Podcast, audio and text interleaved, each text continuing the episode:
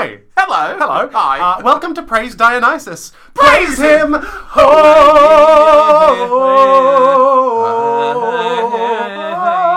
Ho! Too long. That's too long. Okay, all right. Uh, today, we're going to be talking about Shh at Red Stitch Actors Theatre, Social Dance at TheatreWorks, and Midnight, the Cinderella musical at the Comedy Theatre. Ooh. A wonderful variety, a whole mixed bag, a veritable bounty of theatre to talk about Such today. very bounty. My Yes. Ah! God, let's dive in headfirst. Okie dokie. Okie dokie. I hope the water's deep.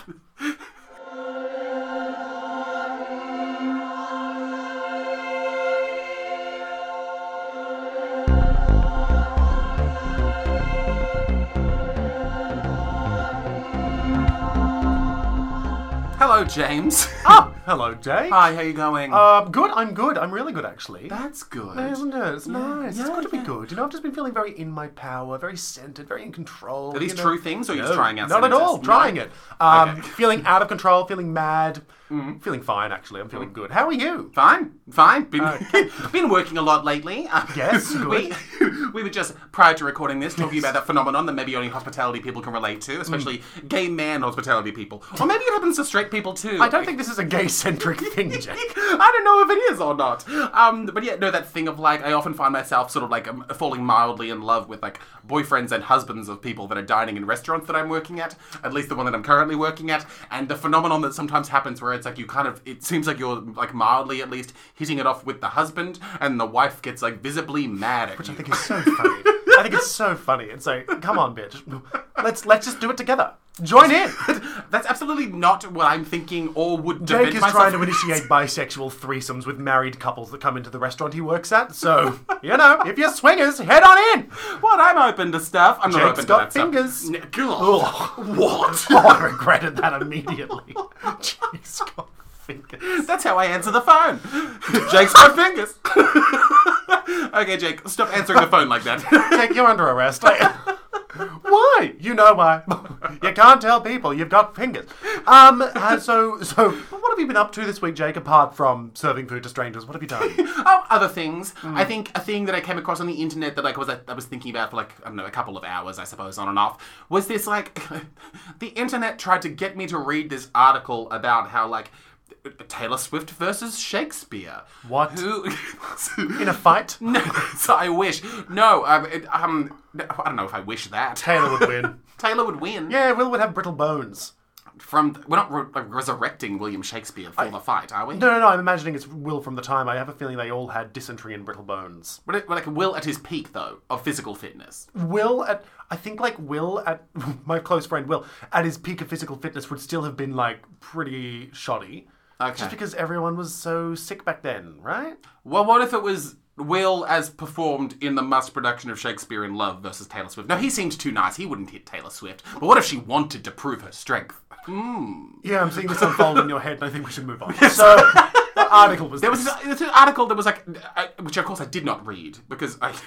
Right, tell us about the article you didn't read, Jack. First off, first off, because I have no interest in that in terms of what I thought it was going to lay forth, Uh-huh. and secondly, I didn't want, and I don't like having to factor in this type of vigilance and paranoia, Uh-huh. but I didn't want to inadvertently tell the internet I wanted more of this Yeah. content. Yes. Oh God! The second you click on it, it's like you want to know about more fake uh, comparisons. Yeah, no, that's and it- annoying. no, and it comes back to that Conor Morel thing of like, I don't want to confuse God, and he'll like give me things I don't want. Yep, no. Mm. Yeah, So hey. what? No, it's just a modern day struggle. sh- AI, AI is on the rise. Yeah, no. So anyway, that. But what it did make me think about, which I found like vaguely interesting for like a second. Okay. And it, it was just I liked the idea of like us being able to like reopen the book in terms of like as much as William Shakespeare and you know, of course Amelia Bassano are put on this pedestal. Amelia Bassano is a woman who some p- experts believe was William Shakespeare. The real William Shakespeare, Amelia Bassano. Yep. Um. Uh, yeah, I like the idea of being able to like call into question, like the untouchable like merit and perfection of William Shakespeare's work to the point that we can be like directly comparing it to, you know, Leonard Cohen. to, to, to Taylor Swift or anybody else. The Mm. idea that you can like lay them beside each other and be like, hmm. Oh, what, what's um, what's her name? Uh, sh- p- p- pay, pay, Shik- pay, uh, p- p- p- Patricia. No, Victoria. No, pay, paycheck, paycheck, paycheck, pa- uh, paytas, paytas. Trisha Paytas. Patas. Jeez, were you speaking to a ghost from the other side? Yeah, I was. I'm getting a pee. I'm Getting getting a a pee. pee, I know. Anyone over Um, here? Let's compare, let's compare them to Trisha Paytas. Sh- who? Shakespeare. Shakespeare to Trisha Paytas. Yeah. Well, I guess it depends what like what you're comparing. You can compare anyone to anything. Tit size. D- anyway, so that's, Trish would win in a beat.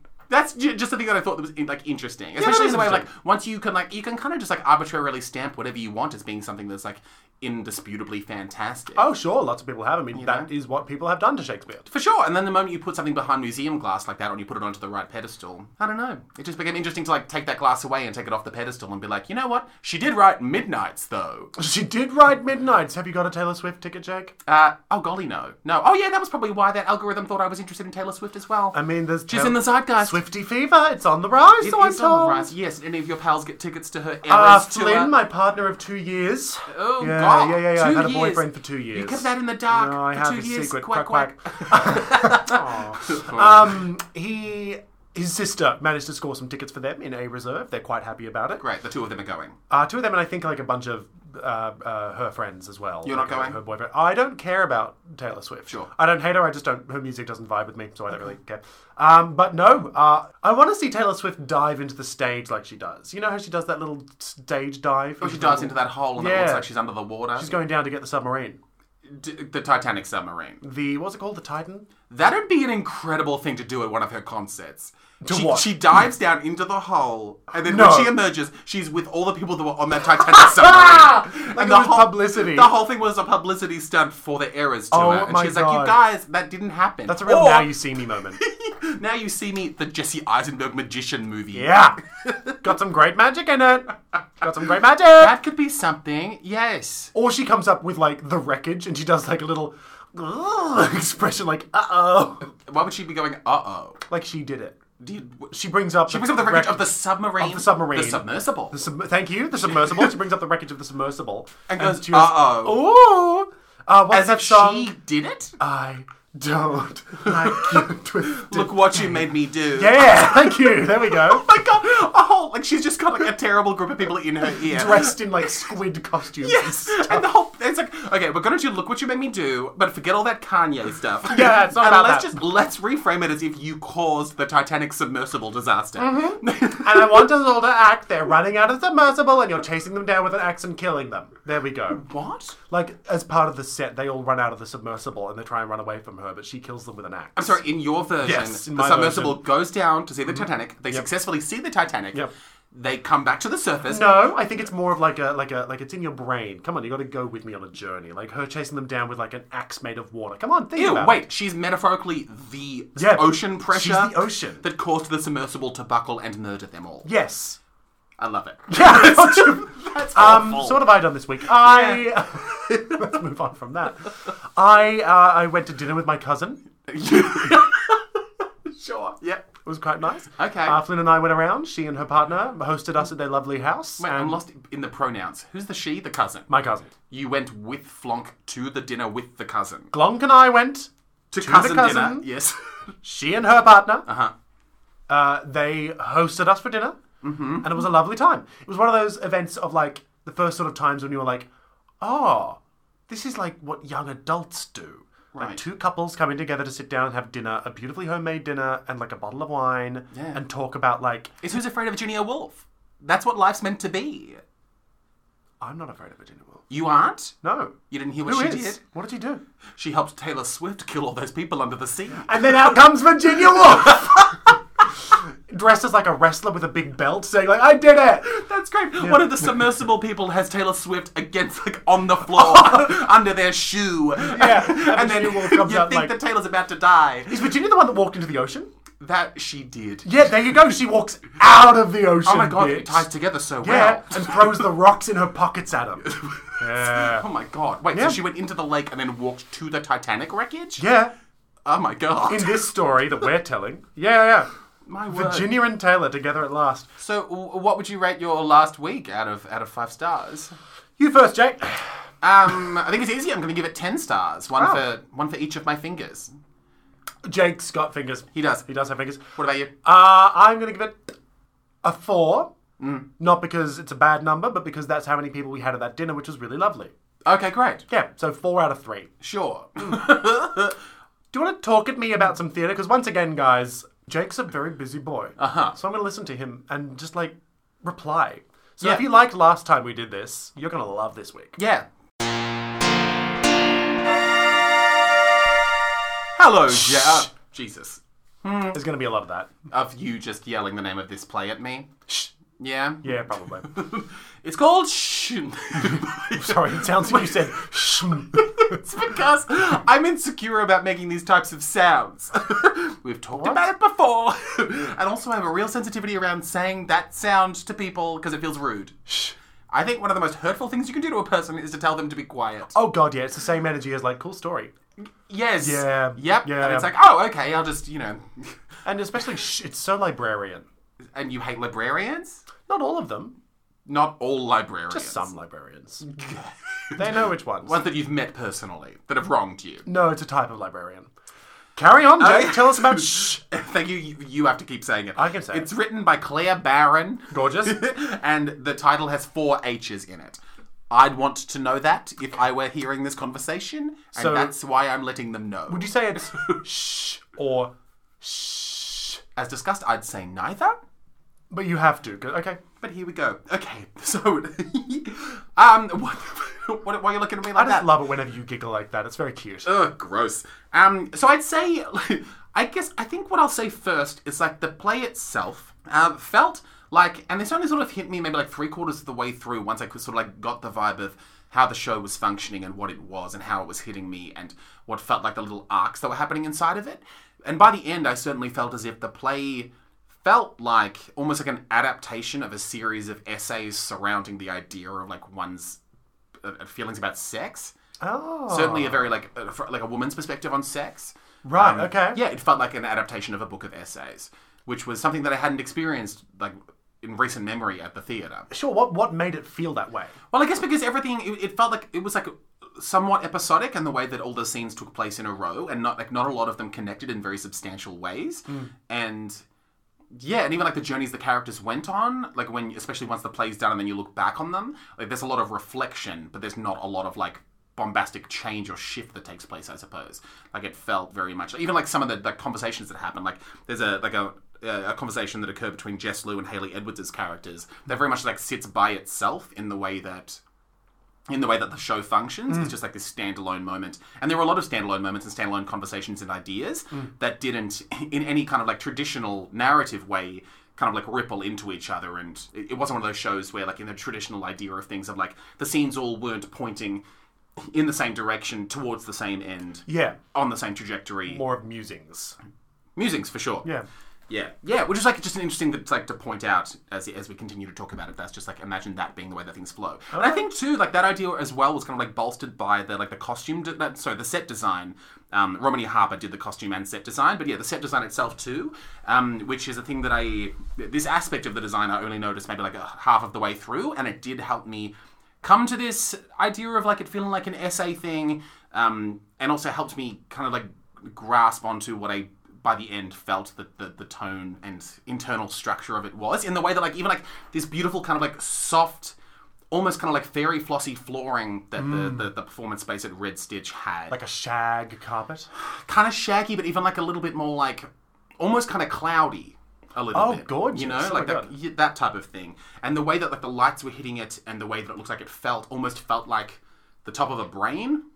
Oh. Was the idea, and even like the and even the color scheme of it, um, it being quite pinkish, and even like this sort of like foresty, landscapey James Bidgood kind of backdrop in it's like largely was lit pink for the bulk of it, and then a lot of like the the clutter around the outskirts of this set as well was all kind of like a pinky color scheme too. So it, it felt like I was just like on a segment of a person's brain for the entire show. Could also be pink for like, you know, vagina reasons. Yes, Which is, I'm just, that's, that's. eh? no, that's good. It's good you're Femininity? here to bring that up No? because Someone's my got it. mind seldom goes to Vagina. vagina. No. yeah. um, did you say Haley Edwards was in this? Yeah. Oh, I love that girl. Why do you have such warm feelings about Haley Edwards? What was your recent Haley Edwards Uh, I experience? saw Haley Edwards in. Oh, was it Lemon Tree on Dreg Street? Yes, it Yes. was, and also in uh, um, uh, punk show, revolution, dance, dance, revolution, Dance, dance, butterflies, pop, pop, punk, pop paradise. yeah, that one, Ah, that, was- one. yeah, and they were terrific in both of those things. Yeah, yeah, yeah, Oh my god, yeah, no, she's always such like a like a beacon of like radiant Hmm. competence. And yeah, no, I just think she's so marvelous.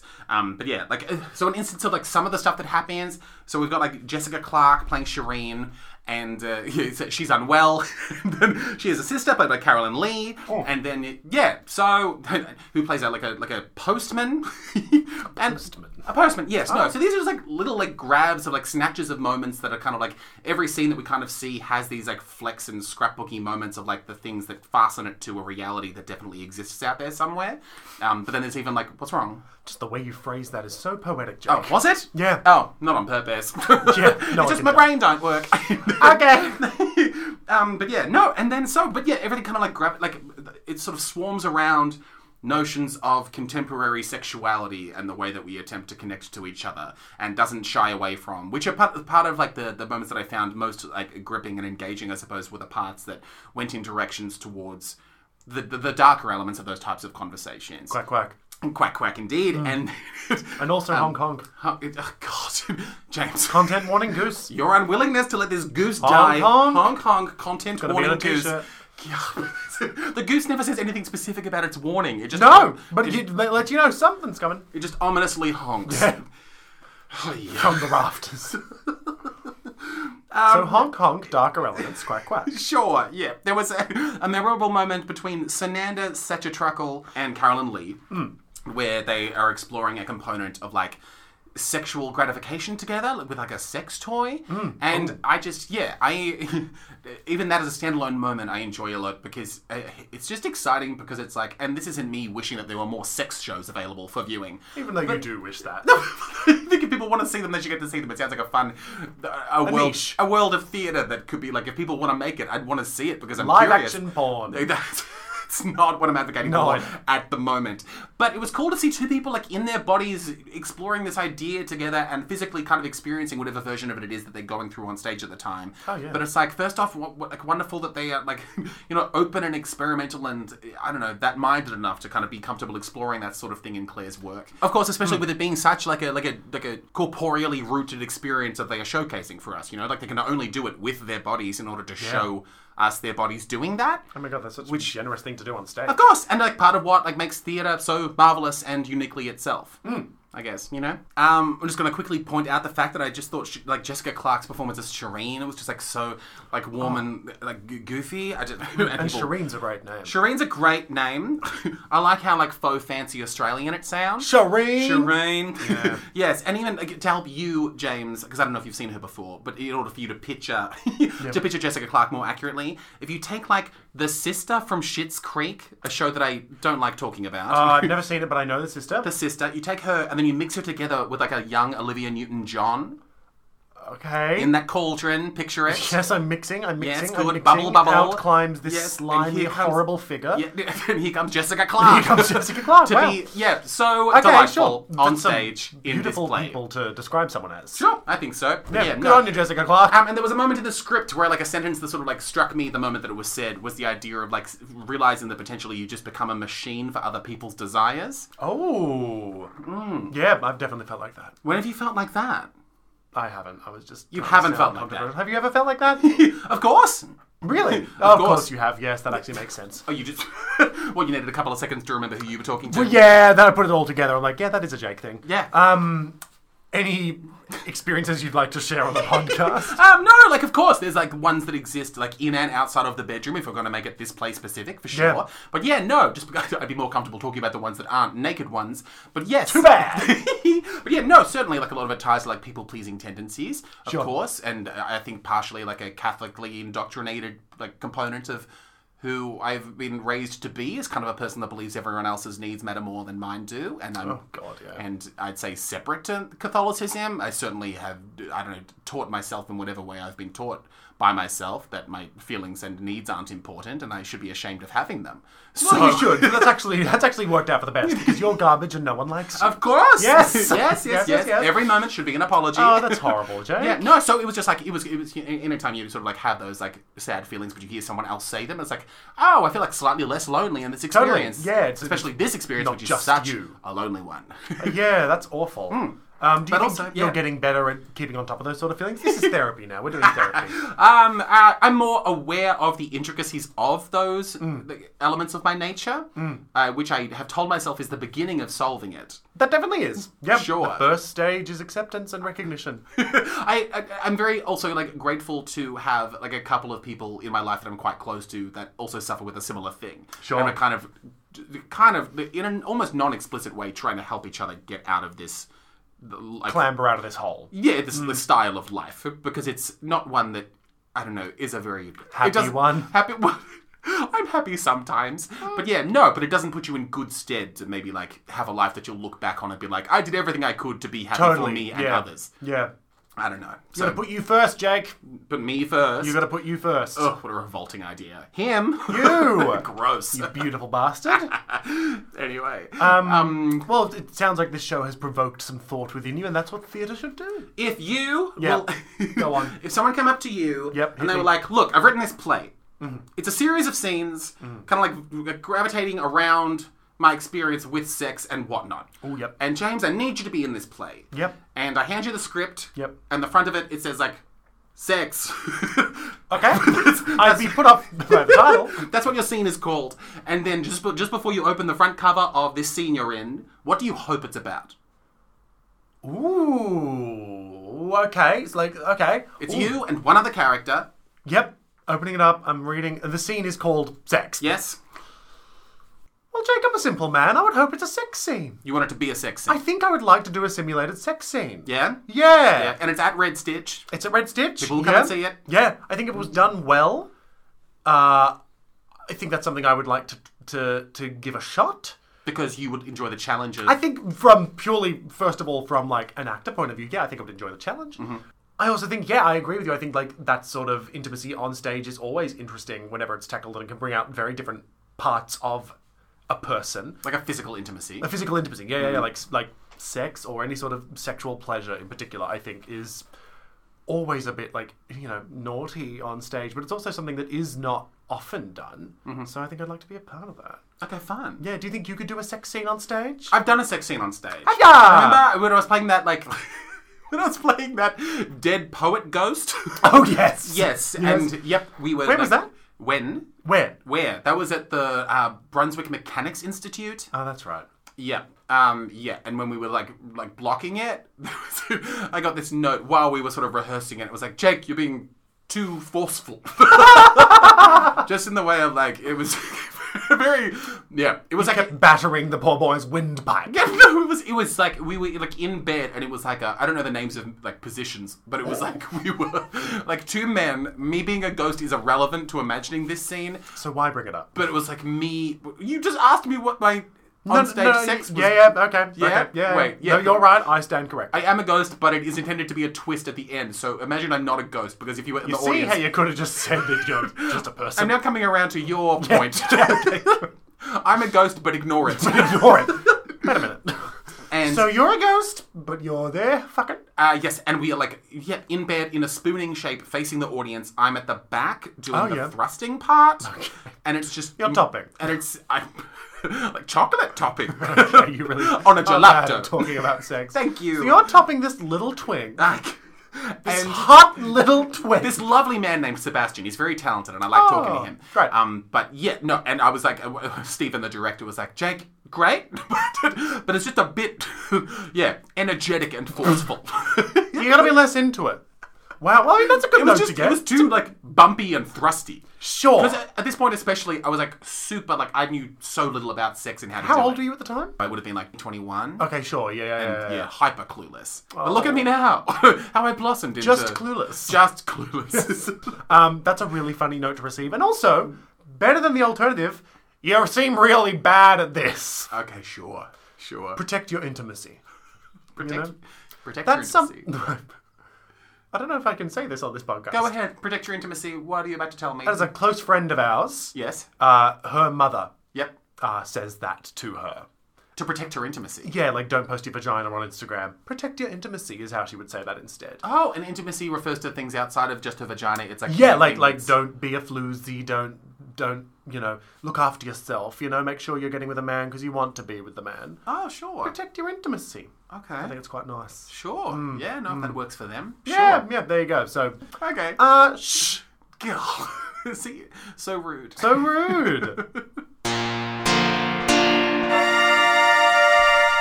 okay. Hello, James. Hello, hi. Hi. um, I went to the theater works, like the explosives factory one. Don't make a joke about it blowing Oh. up. I forgot it was just the name of the factory.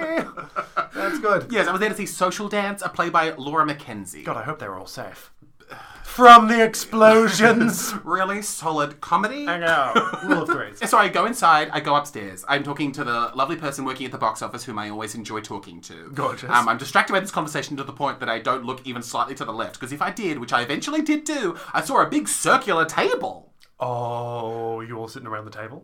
Yeah. Oh my god, you're all sitting around the table. so it's a big circular table, circular in the sense of like, it's just like, if you take a line of tables, Okay. put a bunch of tables in a row. Yeah, I'm You're with following you so me? far. Yeah, I'm with you so far. And now you can take- I guess? Do you then bend the line so they're in a circle? Is that what you do? So it's circles arra- it's tables arranged in a circle. Yes. Okay, I think we're with you. I think we've caught. I thought it was important that you know that it wasnit one big circle of wood.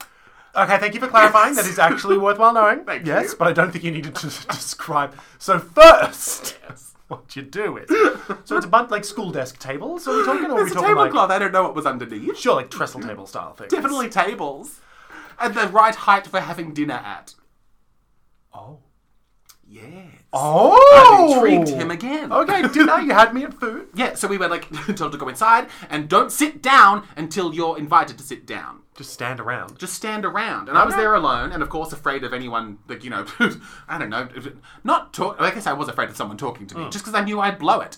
so, Hmm. Yeah. But fortunately, had my Selma Blair memoir, so I was reading that in the corner. Oh my god, you and your little books, you big nerds. Sorry. Okay. yeah. Selma. Reading that, waiting for the show to begin.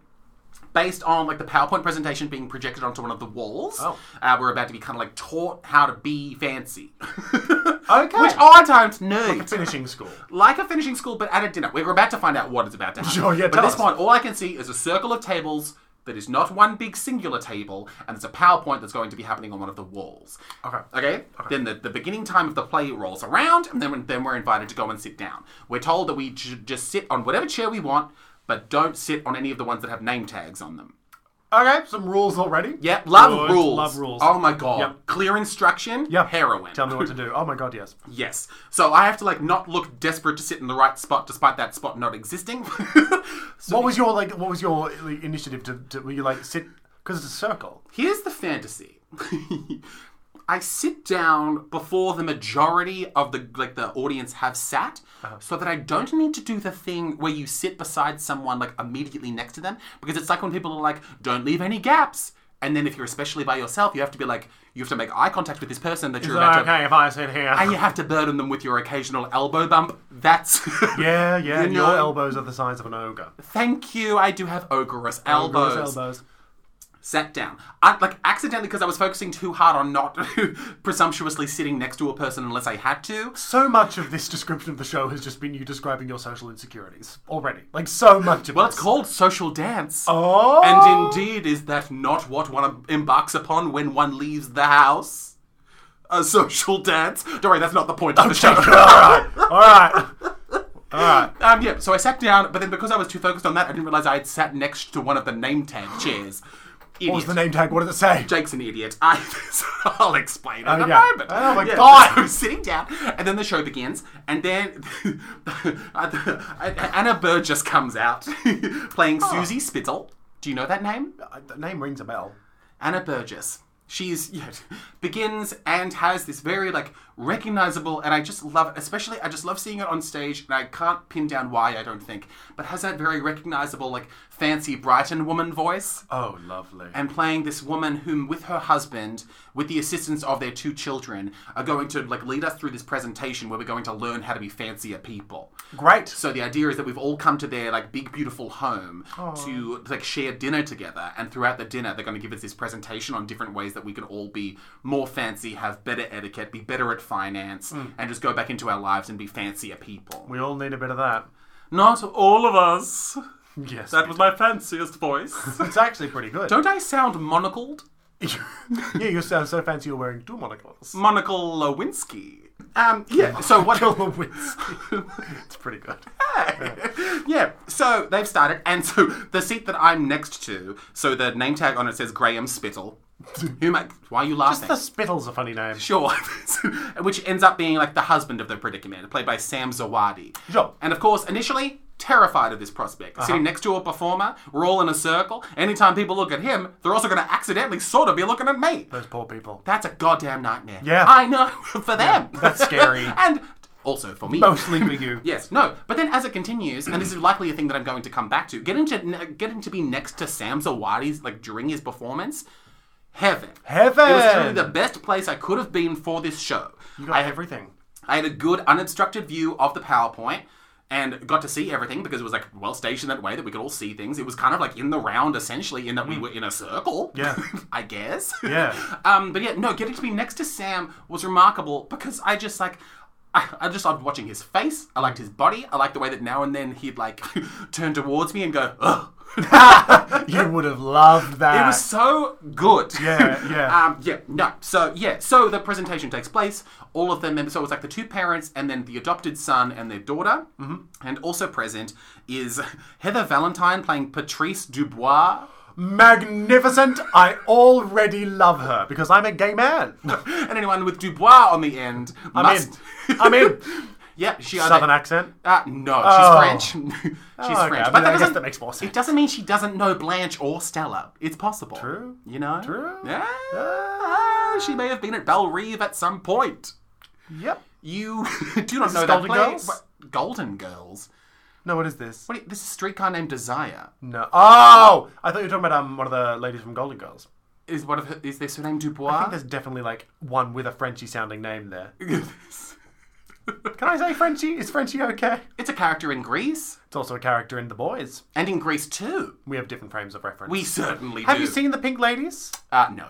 Okay. No. I will get around to it. Yeah, the songs that I have heard, I've quite enjoyed. Oh, that's good. I Hmm. like Jackie Hoffman, and I like the idea of us going back to Rydell High School. I like together. Jackie Hoffman as well. Oh, sorry. You meant the. Uh, uh, I don't know. Just the trailer really put me off. It was just it was just a little bit too like clean. socio-politically minded. Yeah, okay, yeah, yeah. No, I'll pay that, I'll pay that. Yeah, Um. Anyway, yeah. No. And Heather Valentine's performance was a, one of just a very like it was almost like a younger. Did you see Greta? That like awful, awful movie with Chloe Grace Moretz in it. Maybe. Probably not. Okay. Well, Like Mm, me. Heather was playing like a, a more graceful, less sinister, younger version of the the, the, the woman. So a different character is what you're describing. It could- she could grow up and become Greta in the film Greta. What happens in the movie, Greta? Chloe Grace Moretz finds a handbag on a train. Ah. and then Becomes this person? no, she takes the handbag and goes and finds the owner of the bag to bring it back to them because like, someone's left it on the train. It ends up being this like f- like lovely old French woman, and then then then Chloe Grace Moretz is like, oh, this old woman's so lonely, I should help her. Continues helping her, and then one day while she's cleaning up around the house, she opens this cupboard in this woman's house and sees that she has like twenty handbags in there. And it's like, bitch, you just leave your handbag on trains and then hope that someone picks them up and then brings them back to you. But then what do you do with the people that come and bring these bags back? Oh, good hook. And the end Good of hook. that tense horror thriller gives you the answer to that question. Can the you tell is me bad. and cut it out? Can you tell me and cut it out of the public How it ends? Yeah. Nope. Oh, Jake! But also, don't see it. Oh, okay. Laughably bad. There's a part where this old French lady, who was played by a legitimate, like, good French actor lady. Great. Um, she like she does a ballet dance across Oh. the kitchen floor and like bonks Chloe Grace Moretz on the head. Obsessed. obsessed. It's atrocious. Anyway, um, yeah, but like an ongoing tension that exists in the show is that We're now talking about the play. We're going back to social dance. yeah, so Heather Valentine is playing Patrice Dubois, and there's this like this simmering, bubbling, ever increasing tension between her and Anna Burgess's wife character, Mm. Susie. That the two of them have this kind of like will they, won't they lesbian Oh. connectedness between the two of them. And that's part of why I was so grateful to get to be next to Sam the whole time. Because watching him kind of like be a bit disparaging towards Patrice was just remarkable. Sure. so many times it was just like, oh, she doesn't know. Oh, Patrice is an idiot. You would love Oh, being classic French. Classic French. well, you know, a less racist sounding version of that type of remark. No, I you think know? it's fine for French. Yeah, yeah. Yeah. Yeah. I'm part French. um, you're part I'm French. part French.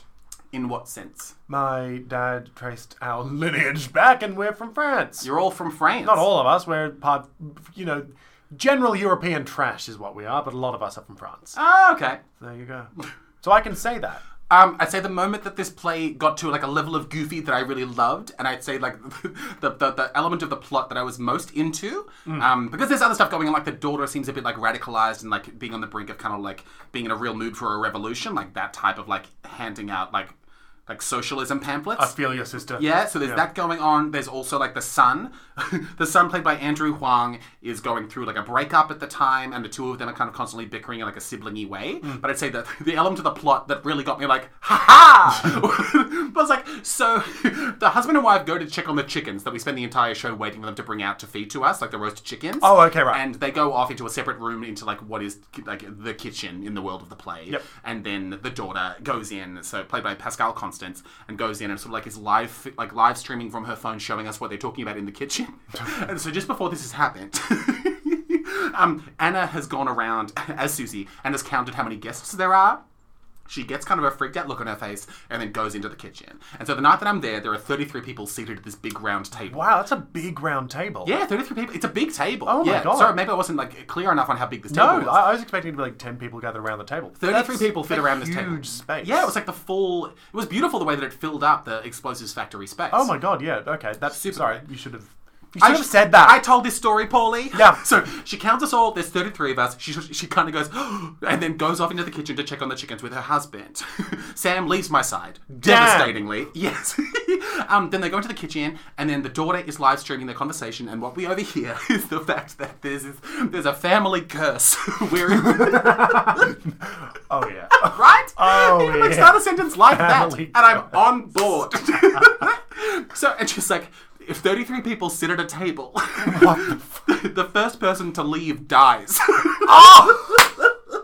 And like not immediately from like a heart attack or something, just like in the very near future, one of them dies. And so then this game gets introduced where it's like one person has to be standing up the entire time, or or a curse will happen. oh, that's that's pretty magnificent. It's magnificent because it's goofy, it's kind of nonsense, but it's a bit witchy. It's a bit witchy, and it's also like it's the sort of witchy that would make me go, "Oh my god, that's not real." But you leave the table first. Completely. Because Oh my of course God, yeah. there is a Don't moment. risk it. Yes. No, because if the show had ended where it's like we're all seated and it's like, okay, the show's over, but who's gonna go first? I'm not leaving first. no, D- is that how the show ended? I guess you can't say. I can't say. Damn it. Yeah. Oh my god, that's I love that. I love the family curse. like, oh yes, that family curse. Yes, of course. Oh no. No, Drax. Yeah, That's so no. funny. And even watching someone have to like, as, as does happen, has to like defend their belief in the curse. and it's like this is Oh, God. ridiculous. It's like okay then. It's Especially like, to go you're from- disrespecting me. Why do you not believe this curse? how to be a fancy member of society. Yeah. Into oh, we have a family curse where someone dies. Yeah, too. Right. And there's, of course, also like the revelation moment where it's like the wife doesn't think that we all know about this curse that's happening, and then it comes out that we had known the entire time, and then it's her kind of dealing with that like minor humiliation, then being like, oh, so everyone knows I'm crazy. Oh my god, magnificent! I'm I'm sorry, I'm still reeling from 33 people gathered around this. It sounds like just a beautiful space. I'm really so stunning. Oh Yeah. my god. And it also had the benefit of like anytime you see something in the round or in Traverse, you get to see so many other people going through the story with you as well. yeah, and especially gathered at a table. That's a very unique experience. Oh my god, Yeah. so nice. And especially to like be there for dinner. Were they acting at all? Because I'm assuming there was space in the middle in the circle. Were, were they e-, ever in the middle? Or Nothing was in it the middle. All around? We Wow. couldn't get in the middle. It was a complete circle. Yeah, complete circle of tables. So what do you Yes. have? A line, a line of tables, Yes. Mm-hmm. and then you wrap them up like a circle, and then you can't get in. Yeah, no, and it was yeah. So I was just yeah very grateful too to like get to spend so much time almost in a like a very welcome expected way, just like looking at other people's reactions to things. Luckily, uh, I was at least there on a night where there, like there were enough sort of like intriguing, mysterious characters around the table where I just got to enjoy looking at people and having like a good excuse to look at them. Did they bring the chickens out? Uh, I'm not going to spoil. Oh, it. come on! I'm not going to spoil it. Oh, what the fuck is the point of you? Um, that people sounds- cannot be going to theatre for the chicken. Isn't that famously what Chookers is? What Chookers is. Isn't Chookers literally like, we're going to make enough money tonight that we can get chicken? So people were literally going to the theatre to work to make chicken. Yeah, that's what it was. I Yeah. thought it was just like uh, some theaters would do like you could have like chicken dinner after the opening night performance. I think like the tradition of saying Chookers, like before you go on stage, stems from we got enough people in tonight that we're going to make a lot of money, and chicken was quite expensive at the time. So like you'd buy yourself a fancy chicken feast. So you'd Okay. say, Chook tonight, Chookers. Well, I suppose in some ways, social dance is a celebration of the rich history of chookers. There you go. Social dance. More like Gah. I really enjoyed the the wildness and unpredictability and sort of like serpentine and oddness of the structure of this show. Mm. I super duper loved the, the, the that environment to get to witness a story in and to be immersed and immersed in Mm. Sounds like a, great. a way that made me feel like like it wasn't quite a Fifi's fifth in terms of what I was expected to do, but it was like i- similar in the way of like it, it, I felt very like and this is again coming back to my anxieties. I felt, felt like safe and taken care of the entire time, but also like in it enough to get to have these really wonderful, rich, unique experiences of being amongst these very like dynamic, energized. Committed space ruling actors. Yeah. um, yeah. It was like a yeah, strong, cool ensemble in that way. gorgeous. Yeah, and just get to see people ca- like performing relatively like naturalistic social dynamics around you. You know, Hmm. like it was it was almost getting to be at like a like a goofy family's family dinner without being that's what it also sounds like, expected yeah. to contribute good conversation. You could just sit there and watch the disaster unfold. Oh, you get to be heaven. like one of the entrees instead of having to be a guest at a dinner party. You're a fly on the wall, Jay. Oh yes, but I would never want to be a fly. They're so gross. They love eating poo, they do. They're little crap chompers. How we're ending this. Flies are little crap chompers, and I would you rather are. be charred broccoli. that is all. I think that's a good place. Hello, James. Oh my god, Jay! Hi. I'm J- yeah, I'm Jake. Yeah, I know. I've known you for years. So Ah. I, Unfortunately. I went to the comedy theatre with Georgie Potter. You've met her. I know her. She was on this podcast recently. she was. Yes, good we, for her. We went to the comedy theatre to see Midnight colon. can't. You can't. Midnight colon. the Cinderella musical. Rimmed a fella. Um, all right, great. Yeah. So I'm yeah. so curious to hear about this show. come? Because it's not. I, for a moment, thought it was uh, Bad Cinderella, which is the new Andrew Lloyd Webber version they're doing, right? yes, So yes, where yes. does this fit into all the Cinderellas that are going on? Because I saw the Rogers and Hammerstein Cinderella Yes. at Regent Theatre like Yes. a couple of months ago, huh? like a year ago. Yes. Um. So so what is this? Okay, first off, I want to be clear. I don't know if there is a colon in the title. That's all. right. okay, What now we is got this? that out of so the way. this. So it was music and lyrics are by John Foreman and Anthony Costanzo, and the book and the direction were by Pip Mushin. Okay. So I, um, so John Foreman. Do you care about John Foreman? I don't know who John Farnham. Foreman. I love John I Foreman. know John Farnham is John Farnham, irrelevant to this. irrelevant. irrelevant. Has nothing to do with this production. Unbelievable. John Foreman, wonderful man. Great. I've never met him, but adore him for What- a number what's of he done? reasons. One of the, he's the guy. He does the musical direction of Carols by Candlelight. oh, okay, sure, sure, sure. He's the sweet guy that like bangs the cymbals at the end. Oh Do you remember that? no. No, and also he had a very short-lived talk show that I think only me and my mother watched, but I loved it so much. Aw. and yeah, no, it was just really, really wonderful. Great. Kinda like okay, a- well that's good to know that he's yeah. involved. So yeah, so he's involved. Um, also involved. I'll- I'll bring it up as they become relevant. Yeah, great. Okay. So what was your question? How does it fit into the Wait, Cinderella? Like what sort? Because bad Cinderella is you know a naughty bad Cinderella. Yes, she's Cinderella Cinderella. that I- Cinderella, and she doesn't like graffiti. It's a lot of hens. I Eats a lot don't of hens. care. It sounds bad. Um, the Cinderella that I saw was like a very traditional, slightly modern update of Cinderella. because it was the stage musical based on the movie musical made by Rogers and Hammerstein. I believe so. Yes, which ended Wait, with them- no, because that was wait. The first version of the Rogers and Hammerstein Cinderella was that the Julie Andrews TV musical? Oh, Jake, you're asking me questions I don't have answers to. Yeah, sorry, they're difficult But the questions. version that I saw was like a very traditional version with like some modern updates. Like at the end, he becomes like the the, the king becomes like a prime minister or something. Like it's a very Yes. shit. Um, There are, yes, there are so many Cinderellas. Yes. so So, I'd what, say. what? Where does what? Give this like. so I'd say. no, no, well, no. I'm going to set yeah, you a go ahead. task. Okay, go ahead. You have five words. Oh, God. To try and capture the tone of this one. That doesn't need to be a sentence. tone?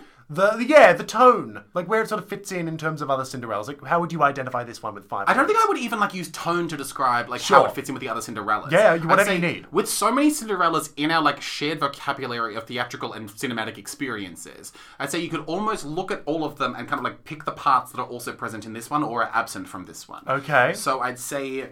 What does it have? So it's like, w- as with the recent production of Rogers and Hammerstein Cinderella that you saw, Yes. that Cinderella was especially like politically motivated. She was like an activist person, Yes, wasn't she? yes. Similarly, in Ella Enchanted, the Anne Hathaway vehicle, not enough people are talking about constantly. Um, she too was in like she was like politically minded as well. Yes. as was Drew Barrymore in Ever After. Shit, there are a lot of them. Yes, and so I'd say that that it had the quality that definitely both Ella Enchanted and Drew Barrymore in Ever After they had that moment, as was present in Midnight as well. Is that the Cinderella character meets the prince. And their first encounter is one of tension and dismissal because they resent how he isn't using his power for good.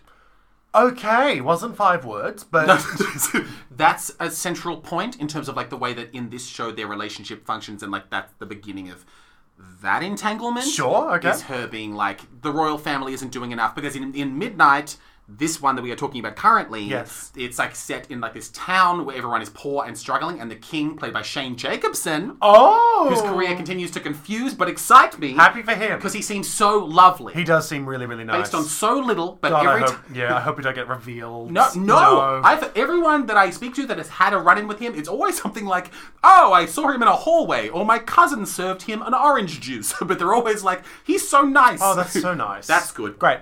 Um, yeah, so he's playing the king, and he is, as we come to learn through the show, he's in tremendous debt from a neighboring kingdom because he borrowed a bunch of money off of them and is unable to re- like repay the debt. Okay. So that becomes an integral point towards like the point where the ball occurs. Okay. Because yeah, so I feel like I'm telling this I story still inside want to know out. what is the tone of this show. the tone. Is I it guess grimy? Is it dirty? not is it, grimy. Is it so I'd say beautiful? if we're going tone, yeah, I want tone.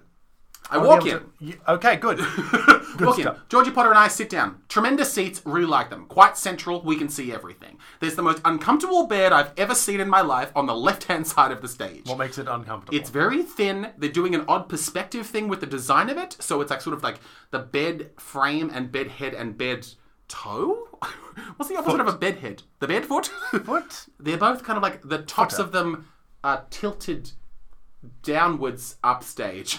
Irrelevant. the bed itself looks like it was built incorrectly if it had come out of an IKEA box. What's the tone? The- Jake? That's what I'm trying to get at. Okay. the, the bed is like a rickety little. it's a mess Tim that- Burton bed. Okay. Tim Burton bed on the left, Tim Burton like writing desk on the right, and then the back of it is sort of like a big circle. Like it looks kind of like like a moon shape. You know what a circle is? yes, I'm familiar.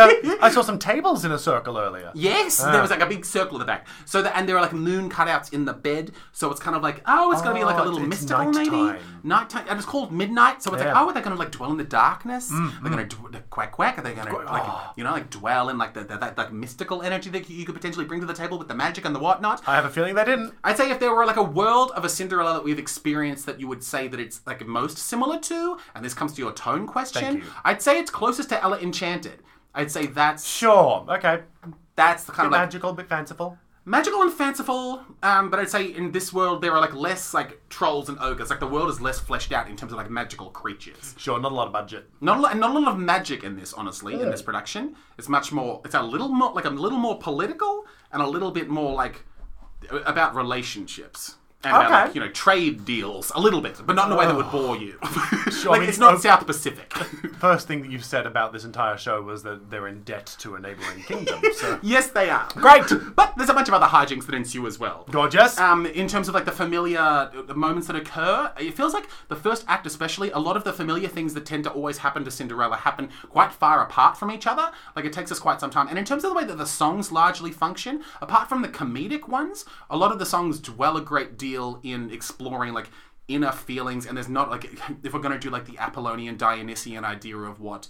The, the songs in musicals tend to do. Hmm. It's far more Dionysian in the way that it kind of like everything comes to a standstill and we're just left with a person singing about how they feel at the moment. Yeah, okay. Because I Yes. think the, ori- the Cinderella I saw also had the same problem. It's just a lot of songs about like feelings and nothing happens, sure. which I'm not Sure. for. No. Oh, you're not? No, I'm kidding. I actually quite like all songs. Okay. yeah, you like all songs. All of them. Name one. I a song torn by Natalie Imbruglia. Terrific. Terrific. Yeah. Great. um yes. And so yeah, apart from like a really wonderful number that happens with like Shane Jacobson and the Prince and all of like the King's like servant people. So the prince. Okay, yeah, so the prince is not the king. Yep. Carry on. Um, They are yes. Yeah, I forgot. I forgot do for a you- second. um, Yeah. 'Cause I was like, why is Shane Jacobson the romantic lead? Why wouldn't Shane Jacobson be the romantic lead? Because I assume Cinderella is a young, young lady. and you suggest that you could not like she can't love a person that's a bit older than she. I think Shane Jacobson's more than a bit older at this point. What if Cinderella were being played by Meryl Streep? Well, then I think it would be a different story entirely. you know what you're doing. No, I don't. I'm an idiot. Yeah. Um, Cinderella is played by Brianna Bishop, and the character's name is Ella. Oh, very slang and cool. Slang and cool. Well, but then we did have to have. Apparently, based on the way that the book was written, we had like a scene that was maybe like six or seven minutes long of them working out the nickname they were going to give Ella. Oh, of course. so we have to watch them wrestle with the. Oh, so her actual name is Ella, yes. and Cinderella is her nickname, even though it's longer. they go through. but when you give someone an insulting nickname, it doesn't have to be for the sake of haste. That's that's ugly, Jake. Yes, James. your That's, nickname. a great example of you something like that? that? you could do. Yeah. Yeah. Um, So Cinderella, they end up with Cinderella. they do. So Ella lives with her father. He has come across this woman that he likes, Oh, um, and she's played by Verity Hunt Ballard. Um, yeah, and she has two daughters who are also step like stepsisters to each other. Isn't it not biologically related? N- Uh, no, which I thought was like a fun inclusion that Oh. they, they themselves were. Unless I misunderstood some dialogue, the two of them are stepsisters. In addition to now acquiring Ella as an additional stepsister. I like the idea that you did misunderstand some dialogue and just believe that they're stepsisters.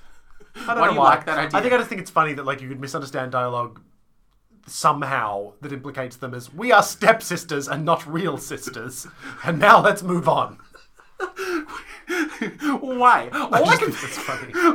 all I can picture in terms of that, that even being like a moment of dramatic payoff for you experiencing this imaginarily is if the two stepsisters, who are actually biological sisters, kiss at some point, everyone in the audience but me goes, Oh! and then I go, But they're not, they're Not related. but also, Jake, you would love it if they were related and they kissed. You love incest. It's one of your favorite things. on stage, and we cannot get into another rabbit hole of me rigorously defending and celebrating the holy stage act incest. of incest. I regret bringing this up. Um, so yeah, they get married, and I don't like incest, for the record. Carry on. Madame Bellington, who marries Ella's father, is very sweet and very British. They all have. Sweet. I thought she was meant to be like evil. Isn't that an interesting little take they've had? Oh, What a flourish. What a okay, change. that's Midnight's twist. I like it. Yeah, well, I like it. Yeah, no. So that occurs for a while. Um, they all have like a fairy tale accent in the way that they're kind of like most of them are kind of British, but there seems to be this correlation of like if you're evil, you sound more poor British. Oh, they've gone with that sort of. Okay, sure. It's not like posh British people are evil and Americans are good. No, it's more like, if I talk like this, I'm not up to anything. But if I talk like this, is that British? you get the idea. If you sound like Oliver, Gotta go and bonk you on the head, governor. That sort of stuff. if you sound like Oliver Twist, you're probably up, to Optimist something. Jeff. Yep. yes. Great. Um, I need to talk about the framing device, a thing that a professional would have done sooner. um, the framing device is that you remember that like rickety bed I brought up earlier. Yeah, I thought you lingered on that for a bit too long. The beginning of the show is the, the Stella, this little girl, Stella! Ste- yes, our second Streetcar Named Desire reference, unless Hmm. very that was much. also a character from The Golden Girls. No, no, I think it was actually, but no, I was referencing Streetcar Named Desire. She's in bed, she can't sleep. She gets up, she tells us all this. Stella. So who's Stella again? Stella, so she's played in the production that I saw, it's a child, of course. Um, course. Of course. a child. Oh, silly me. a child um, who was also one of the children in Joseph and the Amazing Technicolor Dreamcoat. Oh, good for them. Which Getting more will come work. back. Need more work. um, yes, in the uh, in the show that I saw, it was played by Isabel Lorber. Stella it can't sleep at midnight ish. She sees Oh. this like big book sitting on this writing desk, brings it back to bed with her, Oh. and she's talking to us very much about like, oh, I can't sleep. Oh, look, and then begins reading this book. Is she evil? it that was meant to be fancy. That was not and fancy. Childish. was definitely childish. this begins the framing device. That is, Stella is reading this book that contains the story of Cinderella. Well, the story of Midnight, the Cinderella musical. Yeah, no, I'm with That we you. then begin watching, and we keep checking in with her now and Ah. then to be like, oh, Do we know who she is in relation to the other characters at this point? we come to know sort of. Can I guess who it is and can you confirm for me? Go ahead. Is it Cinderella's daughter? It's unclear. So- So you could have just said that from the start. because what happens if you want the framing device to be spoiled? Oh, do it. There's a part towards the end where Skip to X. No, time. don't skip anywhere. This is so she's like towards the end of the story of Midnight the Cinderella musical in this book she's reading, Uh-huh. and then after what feels like the end of the narrative of the musical has occurred, Great, terrific. through loving like this. through intricate blocking, the prince and Cinderella have arrived beside the bed where the girl is, Oh. wearing like a scarf. so it looks. Sometimes it happened. No, well, it just it seems like maybe they're like different people to the characters they were just playing, and then Oh. like Stella is like, okay, so I've been I, I, I've been reading the book you've been writing. oh, So it seems like the dad has been writing the story Midnight the Cinderella musical. he been writing? He's writing it, and then That's a bit. and it's like I bit gay. I think. That's a bit gay for a man to do, isn't it? But like, I don't. Maybe it was like a Will and Grace situation, and they adopted a young girl that likes to read at nighttime. I don't know. But it's like it's because of the scarf he's wearing. Ah, yes, I forgot this. I don't know if he's supposed to be the prince or if he's meant to be like. Yeah, are they just like a like a regular couple? But in this book he's writing, he's made them into these fairy tale Or, characters. or maybe she's reading the story and is imagining her parents having the love of those characters. Well, yeah, but if, yeah, but even he even says a thing of like, oh, it didn't quite go that way. So it's like it, it seems to be based on truth, and I, Maybe he's like, t- yeah, telling like a, a richly enhanced fantasy version of how he met the mum. for whom? And also, I, am not clear, I guess, on where in the timeline of things it occurs because like, is he? If does the story of Cinderella exist in the universe where he's writing this book? Also, I'll raise you one here, Jake. Why ahead. should, why should we care? What? no, no, and that's it's interesting too. Like, I, I I'm not going to say that the framing was good or bad in terms of like this device of the child reading this book that she found. Yeah. That her maybe gay adoptive father wrote. Oh, is it just him at the end? no, it's him and Cinderella. Uh, or it's just him and some woman beside this girl's bed. having not seen the show, I'm choosing to believe that he is just has written a story, Mm-hmm. and that's all he's done. He's writing a story. It's a fantasy story, and it's loosely inspired by sort of bits of how he met his wife. Okay. And then the daughter reads it and casts those two roles as them Mm-hmm. because that's how she understands love. Because you learn love by watching your parents. Sure. Uh, and then he's just sort of like at the end being like, "Nope, that's not how it really happened." and then it's just a big fake story. Sure, and I can also add to that. No. yes, Is there's there more. more? Fuck. There's more, in, even in terms of framing device.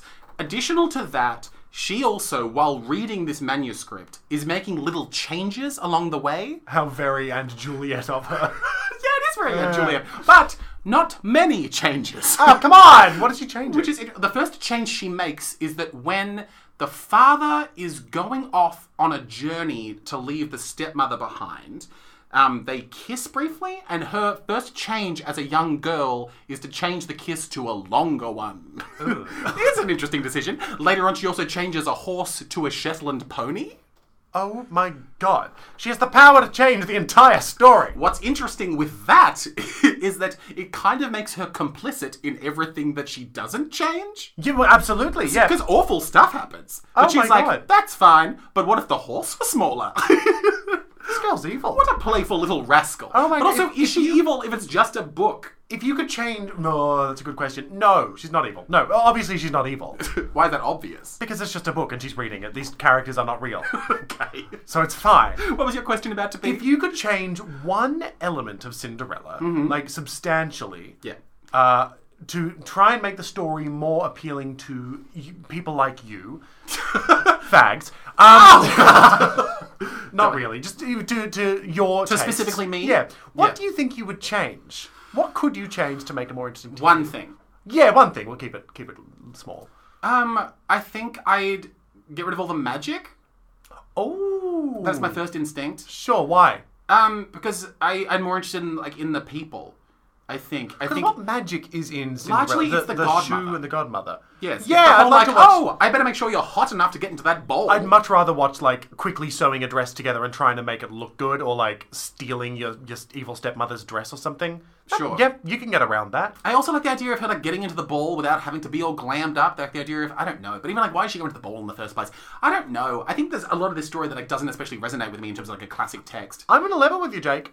I think I hate this story. I think I like the story until there's any sort of prince involved. I think I like the idea of like this woman. a spurned girl living with her evil stepmother. no one spared her. Like, what if she's just like with her sisters in this house? I think I think I always come back to Ever After being my favorite Cinderella, just because like, Sure. of Drew Barrymore, Angelica Houston, the relationship so with long the since I've sisters. seen it, yeah. You know, like I just think that part. I think I'm just always in love with that type of like these women in this house together Hmm. and trying to. I don't know, do what they're doing. I don't know. That's that. Sure. What would you change in Cinderella to make it for Uh, you? to make it for me. I think uh, I think for me, I would just like set it in a completely different, much earlier time period. I think it would be very funny to see like caveman as Cinderella. Why? I don't know. Something about it to me just makes me go, that's a challenge. Maybe not caveman. I think like I don't know. I just find that anytime they try and modernize it a little bit, but don't actually set it in the modern day, it's sort of like, why are these fairy tale kingdom folk people talking about like a democratic election? Like, make it ancient Greek, you know? make it weird. Okay. Or set it in space, you know? Like, do something real outlandish. Just change the setting to something very different. But if you change it that hard, isn't it almost you confessing that you don't actually find the source material that interesting? Yeah, I've already told you I hate the story. Well, then, you posed this thought experiment. yeah, to Your you, I suggestion- didn't think you would turn it around on me. It seems to be you just think, let's not do Cinderella. Yeah. That's- Sorry, Midnight the Musical. Um, go on. um, yeah. So, Favorite Oh. bits, Jake. Favorite bits. I want to hear some favorite bits. Um, favorite bits. First off, I want to say that Brianna Bishop is incredible as Alice. She's just like, great. so yeah. I just yeah, a beautiful, beautiful voice. Mm. Um, yeah, her presence on stage was always one of such like dynamic loveliness. Yeah. Um, Lucy Durack. Ah! Oh, oh, Yeah. yeah, I Yeah. know. Who did she play? Did she play the godmother? Please let her play the godmother. Great guess. She was playing like this housekeeper that, like, very much like Rosie O'Donnell in Harriet the Spy. I will not elaborate, and I you. will not describe the plot of Harriet the Okay, Spy. sure. Um, Harriet the Spy. Michelle Trachtenberg from Gossip Girl before Gossip Girl. Oh God. yeah, the time before. Jesus. BGG. Scary. Carry on.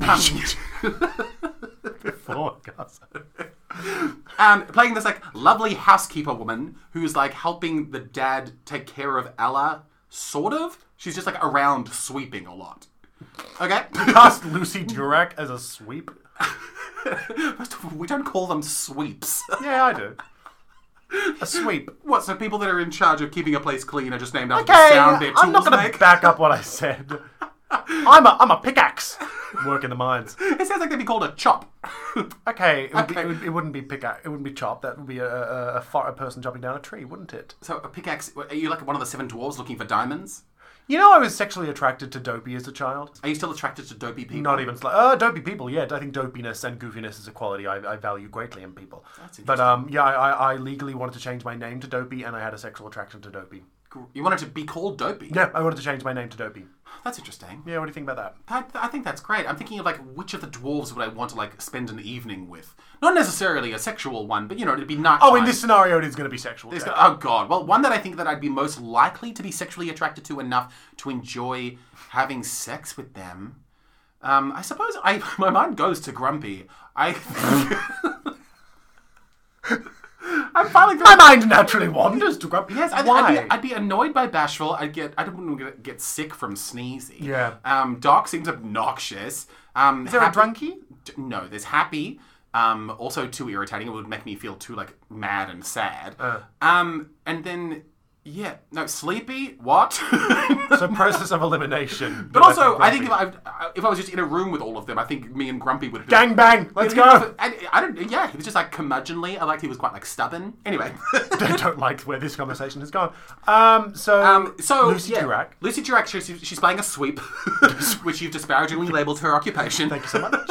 Um, yeah, and then but when they when the dad marries the new woman, that she then like feels there's no need for her anymore in the house, Mm. um, and then yeah, goes off, and so there's like a goodbye, and it's like farewell, and then Georgie had the panicked moment of like, but then what's Lucy gonna do? Lucy Durack's in this show, and she's gone. Yeah, it's one of those classic Ah. Oh, moments. ye of little faith. And of course, immediately I turn to her and go, Georgie, she's gonna be the godmother. yes, I called it. I didn't say I was correct. oh, She came back, and she was a talking tree. I'm joking, James. She was the godmother. oh my god, the way I believed you. Almost had the you. Ah. way I believed you. Of course, she was the fairy godmother. You don't get Lucy Durack in to play just a sweep. There's nothing wrong with being a sweep. Uh, there is if you're Lucy Durack. oh my god. Classism, ladies. God, it's so fun to see Lucy Durack on stage. Uh, isn't she just? It's just like, yeah, there you are. Yeah. you belong there. you should be there. You're built for it. Yeah. Get up there. She's great, isn't They even she? had her in all pink, like she, like when she was Glinda, when she was playing the godmother, she was all Oh pinked my up. god, that's great. I think I saw her in Legally Blonde. See, look at this. Yeah. she pink ladies. They know She loves what playing pink color she ladies. works in. Yeah, you know, and I, it's pink. I think she'd work in any color, but pink does the job. Pink. p- I think it's just pink. She very professionally handled, and I think is similar to like you weren't here for this conversation, but when like we when Elizabeth went and saw Romeo and Juliet. Hmm. Um, she we talked about the fact of like one of those real moments of like stage professionalism is like when that that JMC performer in Romeo and Juliet picked up a dropped prop and handled it like a professional. Yep. Lucy Durack's magical turban kept falling off, and she held it like a, like a champion. Good on her. Yeah. Put it back on, or just held it. She kept trying to put it back on, then it wouldn't stay on, and then she just put it away Good on her. all the time, hitting every note, saying every word, getting the magic done. that Oh, Lucy. girl got to the ball. Don't you stress about that. What did Cinderella say when she got to the ball? If you make a like a fucking blowjob joke, I'm leaving. There we go. Move on. Um, what were you asking? Oh, there was a moment. There's, I don't care. There's, there's a set piece at the back. Sometimes when they're sort of in the woods, it's Mm. like two big silhouettes of like bent trees that unite in the center of the stage to Oh, lovely. make one big overarching tree. oh, lovely. Yeah, super beautiful. One of my favorite moments for the set was so there's this so again to quickly describe two big overhanging like bent trees. Okay. Yeah. so one is bending to the right, one is to the left. When the two pieces of tree depart, up, like they cross path past each other to leave the stage, it looks like the two silhouettes are going. Oh! You realize people can't see you. What? And I don't understand looks- what you're doing. It looks like they're gaily leaving. Like, like if you were to like walk away in the wind, your scarf would trail behind you. and that's the noise we make. it looks like that's how these tree silhouettes are leaving. um, that was really funny. That's one of the dumber things I've said. Yeah, it sure is. Thomas McGwan was playing the prince. He was Great. great. And he got more and more moments to be kind of like physically comedic as the show went on. I was like, if, if we're workshopping the script, go goofier. I've got some notes. Yeah, no, because it was wonderful. Because like I don't know, he was boyish without being like irritatingly like petulant or anything. Um, yeah, he just seemed to have like no real interest in like much unlike Simba. He didn't want to be king. Yeah, can you put in lion ter- Lion King terms for me? I won't get it otherwise. Do you know how Simba does want to be the king? Are you familiar with that concept? Whittle is the surname of Body Hunt somebody in else Jumanji. from Jumanji. so the, the father goes off. I feel like I have to be detailed because I don't want you all thinking that like it's Cinderella as we've come to know and love it. So there are differences. There are absolutely differences, interesting differences in Yeah. the way of like it really begs the question, especially with a show so like like a story like this that has been adapted so many times. Mm. It's interesting the things that people hang on to because you almost assume that the things that people keep in these tales when they get to tell them themselves, it's like the things you've kept must be the things that you thought were interesting when you fell in love with this text. Like if you're going to Yes. take Cinderella and do it. The things you leave in are very telling in terms of like why you think this story is good. Totally. The dad goes off, and while he's gone, we get this flash of him walking on a path somewhere, and then behind him on the path, comes a hooded figure. Yes! Love a Who's hooded this? figure. well, that's it. There's sort of like a hooded figure behind him. that emerge- What's wrong? I'm just trying to think in Cinderella, who is the hooded figure? Go on, I'm listening to you now. Yeah, no. So yeah, this hooded figure appears behind him on the road and is like, going for a walk, are we? Scene ends. Oh! Magnificent. Magnificent. I'm back in. Then we immediately sort of get word of his death. Oh. the stepmother is wearing a black veil. Oh. and she's like, Cinderella, he's dead. Was it her? Was what her? Was it was the stepmother the hooded figure? The hooded figure? I truly don't know. My God, this fucking show. What do you mean you don't know? I was grateful that I got to speak to a few people after the show where we got to sort of like compare notes in terms of like what we thought happened in different elements. theories. Theories in terms of just just a few plot points where we were a bit like, oh, is this this? Does that mean that? And this was one of the things where it's like it seems like the the the, the dad dies at the hand of this hooded figure, and then um, but we couldn't sort of work out because he it, it- not to spoil Cinderella, but he ends up not being dead. He just ends up being not home. So where was he?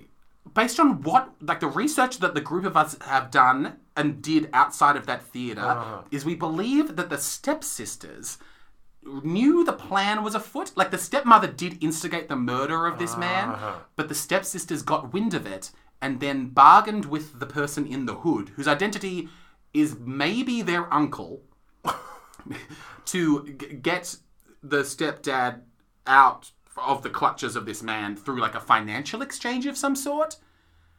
But he's still left in the woods. This is like the Snow White. Like, just bring me her head. Don't bring me her heart. Like, like, Bring back her heart in this dinner. oh, okay. that box feels very relevant based on the soundtrack. I guess I'll take this box with me now, and not like a bag or something. Fucking lugging this box around. so yeah, that was a foggy plot element. Yeah. but the dad lived, so that's Great. good for dads Good for everywhere. dad. Yes. um, yeah, to point out some other stuff. One of the high points musically and comedically was Shane Jacobs's Saint Shane Jacobson's song. Oh God. As, it's a lot of hard words to say. it? Shane Shane Jacobson's song as the king. Say it one where, more time. Where we establish Thomas McGowan's prince Uh-huh. is lack of interest, unlike Simba, in being the king. Whew, okay. Okay. Yep, and yep. the king is like, it's so fun to be the king. Want to hear why? And then he and his ensemble of servant dancer people, who you may call sweeps, I'm Don't unsure, call sweeps. No, no, you can't use it as a plural. have this wonderful song that is, as you would enjoy, a little bit meta theatrical. Oh. But it's just, it's, it's mean- just so wonderful. There's like this collection of wonderful performers singing this like funny song about things that are great about being the king, while these servants are kind of like quipping along the way of like, oh my god, we're being made to sing this song. Ha ha ha. Oh, we're kind of terrific. exhausted. Yep, Yeah. Um, yep, that's my super sort of bullshit. Yep. Yeah. yeah. Yeah. Um, which brings me to just pointing out like Connor Putland. Um, or Connor Putland, I don't know. I don't know him, Devil. but I just thought like stuck out as like an especially like wonderful and funny member of the ensemble, especially in Oh, God. this piece. But it's then nice throughout the when show, you latch onto someone that just is consistently works for you the whole time. yes, it's Yeah. great to have, as we've talked about, one of those people that's in the ensemble that you can just always be looking for because you always enjoy watching them do stuff. Stars. Yes, very much one of them, as well as Sarah Louise Younger, also an ens- ensemble member who played like a bar wench in a moment. Oh, how many times have we had a bar wench? Oh my god! I love a bar wench. It's one of those like musical theater settings where it's like is. just put a bar scene in. Everyone will enjoy it. yep, everyone will dance. yes. It's gonna be fucking Gaston or whatever. I don't know.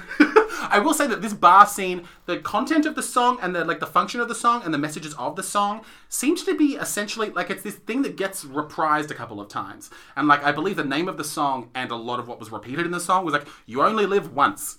YOLO. Yes, one of the cocktails at the venue was called YOLO. Oh no. Apparently, I have the inside scoop. People are pretty reluctant to say, I'll have one YOLO, please. yeah, good. I wouldn't get it. So th- there's this song in this bar that all the people inside the bar sing, and it's called "You Only Live Once," I think.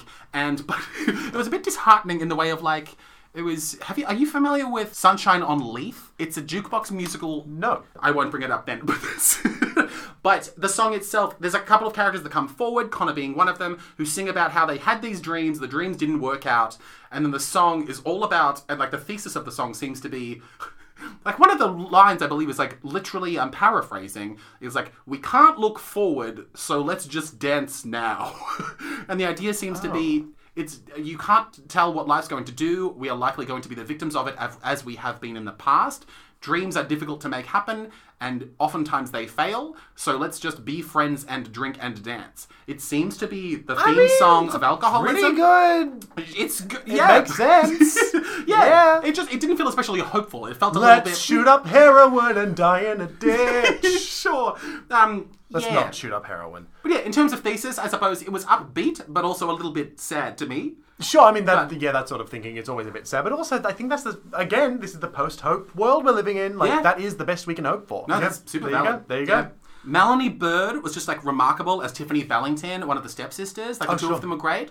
But yeah, especially like she really shone in this scene where she was like coercing the stepsister into being like as menacing and devious as she was. Oh, she's the Um, more devious one. Yeah, yes, Yeah, yes, yeah, the yeah. bad influence of the two sisters, That was always and fun. it had a similar, it, it, a similar charm and nature and enjoyability to it. That's that the song that you would have seen Hmm. in the Rogers and Hammerstein Cinderella, where the two stepsisters are singing about how crappy Cinderella is. Yes. and it's like, why would a fella want a girl like her? Oh, I love that song. That that's, the, song. that's the song I like from the music. Oh, great! Yeah, it felt a bit like that. Ah, yeah, that's good. Yeah. Mm, Oh, gorgeous.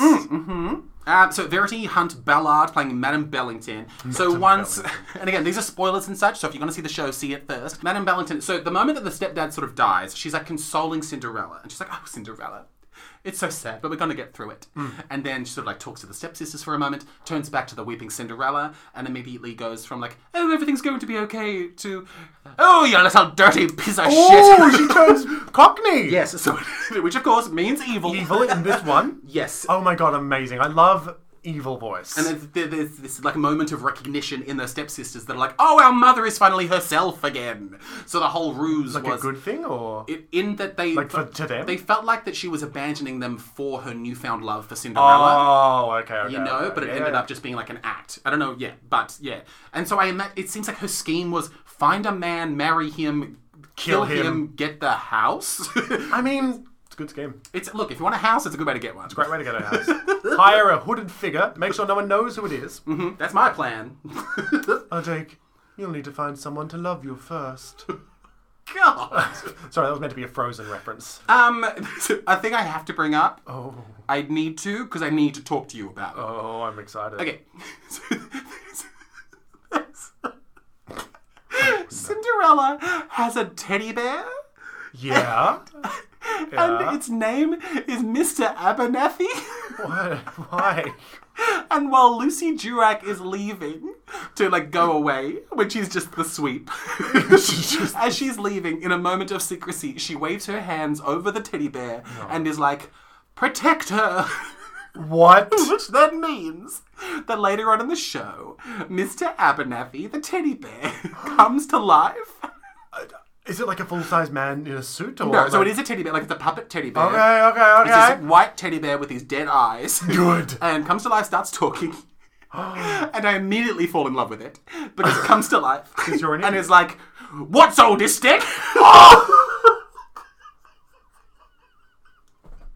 it's just this, like, his voice. He just it's like, Oh my god, that's. I mean, that's that's funny. like grumpy British guy. So good. I mean, what was that movie's um uh, Seth MacFarlane did? Ted. Ted. I mean, that's just Ted, isn't it? It's That's so I good. don't want to pollute Mr. Abernathy with the notion of Ted. Sure, sure. What's all this thing? Hang on, hang on. Mr. Abernathy. Why is it called Mr. Abernathy? Why is there a bear? Why does she enchant the bear? Like, this'll work. Does the bear protect her? Does it step in? Does it do anything? It is entirely needless. Ah, Does no job of protecting Good. her. she's just just there for a laugh. Just there to have a laugh. It's literally- I feel like this really tickles you. it's like- Functionally, it gives Cinderella a way of like talking about her Yes. feelings, so we don't have to guess them. That's clever writing, that is. That's good. It's such, it's such a funny flourish. Like you have all of Cinderella to it, like adapt and work with, and You s- add Mr. Abernathy. someone in the coffee process bear. comes to uh, like one of the development meetings and they're like, what if we add a bear? I mean, yeah, I would go with it. I would go with that. Add a bear. And I'd want to be in the room where people are okaying those ideas. That's really funny. He should be really gruff. Yeah. yeah. What if he's- he should never do anything though. Yeah. What if he's not especially likable? I think jackpot. it's so fucking wild. And then. That's so And it was really fun to sort of get a grasp of the audience's relationship with Mr. Abernathy. There's a part where Cinderella is sitting alone, like on a mountainside, and she says something like, God, I'm so lonely. Oh. and then the audience he trudges up that hill. The audience goes fucking wild. the audience, you can hear. It feels half and half at this point. You hear Cinderella say what feels like at this point like a dog whistle of like I'm so lonely, and half of the audience. I feel, I feel like most of us know what's about to happen. Yeah. Half of them audibly go, "Oh,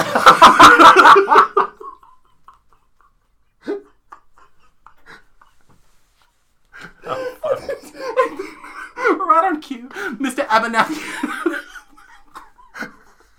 I love him so much. Pops up from behind the set piece to signify Hello, hello, hello. What's all this? dude? you look lonely, Dove. Oh, God. Obsessed. I used to work as a sweep, I did. Oh, my goodness. But then this scene, the climax of this scene though, after talking to Cinderella for a bit and trying to like lift her spirits up, Yeah.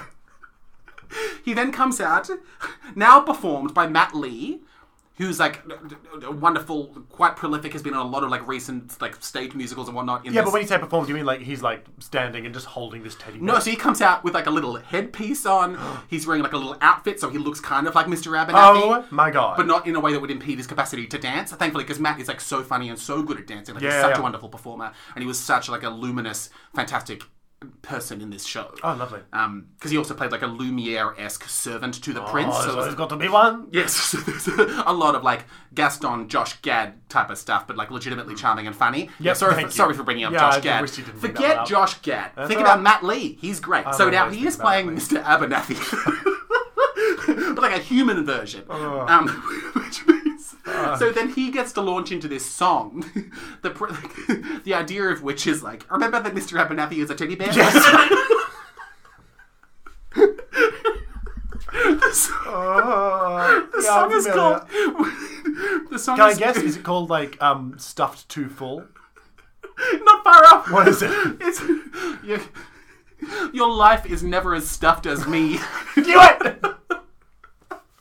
Magnificent. Like the antithesis of Olaf is what he's doing. That's, and there's a part where he's like, yeah, it's like your life is never quite as stuffed as me. And then Cinderella is like, you are full of cotton. oh, oh my god, I'm going to listen to that. so I, I can't find it. Wait, really? I need to look harder. I can't find it. Um, but yeah, it's so great. And then it's also like the climax of this wonderful song that comes truly out of nowhere. then there's this like this stunning like long tap routine that happens. Oh! A bunch of the other cast members come in dressed as like different toys, and there's just this wonderful dance piece that Ah! happens. Oh my god! And You it's know like, what? I've ah! come around. I've come around. I've, I've Come around to 180 what? Back to liking Midnight. "Ah!" I hated it before, but now I like it. Because of Mr. Abernathy, he saved it for me. I particularly like that half the audience hates him. I think that's great. It's the mark of a great character. Half the audience hates him, half the audience forgot he's actually there. That's good stuff. Mr. Abernathy. it's just so strange. Oh, God, I love it. And then there's this part where, at the end, around the same time as the reveal that her parents are Will and Grace and are maybe writing a book together. Yeah, God, there's so much. to this. There's also she's then the little girl is then holding the bear that is Mr. Abernathy. Oh. So it feels like maybe maybe in like an old version of the script we had met Mr. Abernathy with the girl and then we know that she's inserted the bear into the show. Oh. Maybe. I don't know. It's just it's such an odd inclusion. You know, yeah, it seems weird not to make that the reason Mr. Abernathy's there. Um, I feel like I'm not spending enough time talking about the actual romance at the middle of this show. Oh, true, yeah. Between the prince and Cinderella. Yeah. There's a moment that happens, which I just think is funny. They have like a like a like sweet mm, sort of meeting conversation together, where they sort of run into each other in the woods. Um, and then yeah, like, it's like funny for a while, and then towards the end of the scene, it's like, which I think is one of my favorite jokes in the piece, is when um, Cinderella's leaving. And she's like, "Oh, see you sometime." It's like, "Oh," and then gives him a very specific thing of like, "Oh, I'm normally around here like at like after dinner, Right. at like six p.m." oh, yeah, You know? yeah, yeah, and it's yeah, like, "Oh, that's funny." She's actually telling him where Yeah. to go and where to meet her, like tomorrow. That's funny. But then he sings a song about "I'll go anywhere I have to to find you." It's like she, told just you, told she you. told you where to go. What? yeah, so that confused me. But got to hear Thomas McGowan's beautiful voice, oh, True, but the prince has always got to be a bit thick, you know, bit thick. in the brain. Oh, in the brain. Yes. okay. I mean, the prince has always got to be thick. Uh, oh my god. Not in the penis, in like the, the, the bum. Oh, you're talking about butts? Oh, good, that's fine then. Now, in the theme of Disney uh, bullshit, is there a, a camp villain? Is there a camp man? Is there an evil advisier to the king? Like, um, what is there? Well, there is, of course, Verity Hunt Ballard, Hmm. who's doing like a really wonderful job of like. I wanted to clap louder for her than I did. I was But I clapping didn't. Pretty, but, but, no, but I was clapping pretty loud, but I would have gotten all bloody stumped if I tried much harder. Yeah, but fair. yeah, I thought she was wonderful in the way that she had to be like so like snaky Hmm. and yeah manipulative and like have a lot of secrets and had to master like two wildly different accents, which is maybe a Yeah. lack- yeah you know from this to this! yes. It's a real range. It was really great, and it was Great. really it was up to her and her performance ability to like convey a lot of the intricacies of what that character was up to. Sure. So which she uh, nailed so effortlessly, and her voice is so good. Like it had been a while since I'd heard her sing, and my god, I like her did you voice see her so in much. before? Oh. I can't remember. I just remember like seeing her face, hearing her voice, and being like, "Oh, this woman from my vague Sure. memories." Yeah, yeah, yeah, yeah, yeah. Beyond that, there's like a moment where it's like remember how there's uh, the, the whole financial debacle with the king. Yes. So, like, the king of the other town that they borrowed the money from that has come to collect on his debt, Hmm. he kind of has a, like a Jafar vibe to him. There we go. There's, yeah, you know, there's, always one. There's a little bit of. Yes. oh, I'm gay and I'm evil. Princess Jasmine. There's always one. No, but it, and, but it was good to have that recognizable moment. Like, I'll never mind like a gay coded villain. But I Oh, don't think this sure. guy was gay coded. He just sounded a bit like like Jafar. But yes, the whole thing of him though was like, so you're having this ball, and at the end of the ball, at midnight, you must announce that the prince is marrying my daughter. Oh, you know, okay, and then yeah, he'll like yeah, forgive yeah, the debt. You know, and yeah. that's The debt will be repaid. and that's just you know part of his scheme. And That's Okay. part of, and that's the reason that pr- the prince can't be with Cinderella immediately. Okay. you know there's that classic tension, There's so much going on in this version of Cinderella. and it feels that way. Like while you're watching it, it's like oh my god, they've like really like because of course with such a familiar story, you can shorthand stuff, you can skip through stuff. Mm. Like oftentimes in like the Cinderellas that I've experienced, like the dad's dead within the first five minutes. yes. Oh God. we get yes. so much dad Get in it out of this. the way. Get it out Yeah, of the way. which is not a negative thing. But it's No, like, no, oh, okay, you want you really want us to like really understand the relationship. And mourn you want, his loss. Mourn his yeah, yeah, and like yeah, because I think Kate Miller Heidke wrote like the grief song that Cinderella sings after the dad dies. Oh, okay. Yeah, I just yeah. In closing, I suppose. Yeah, a fun time at the theater. A really good, really great in terms of like I really enjoyed like unpacking it with people afterwards, like in the yeah, like on exhibition street. I loved standing there Oh, that's and so being nice. like, it was even just nice to get to be talking about such like an old tale that we all sort of grew up with, and being like, oh, this is what these people did with it. It Mm. was like an incredible cast, like cast of performers.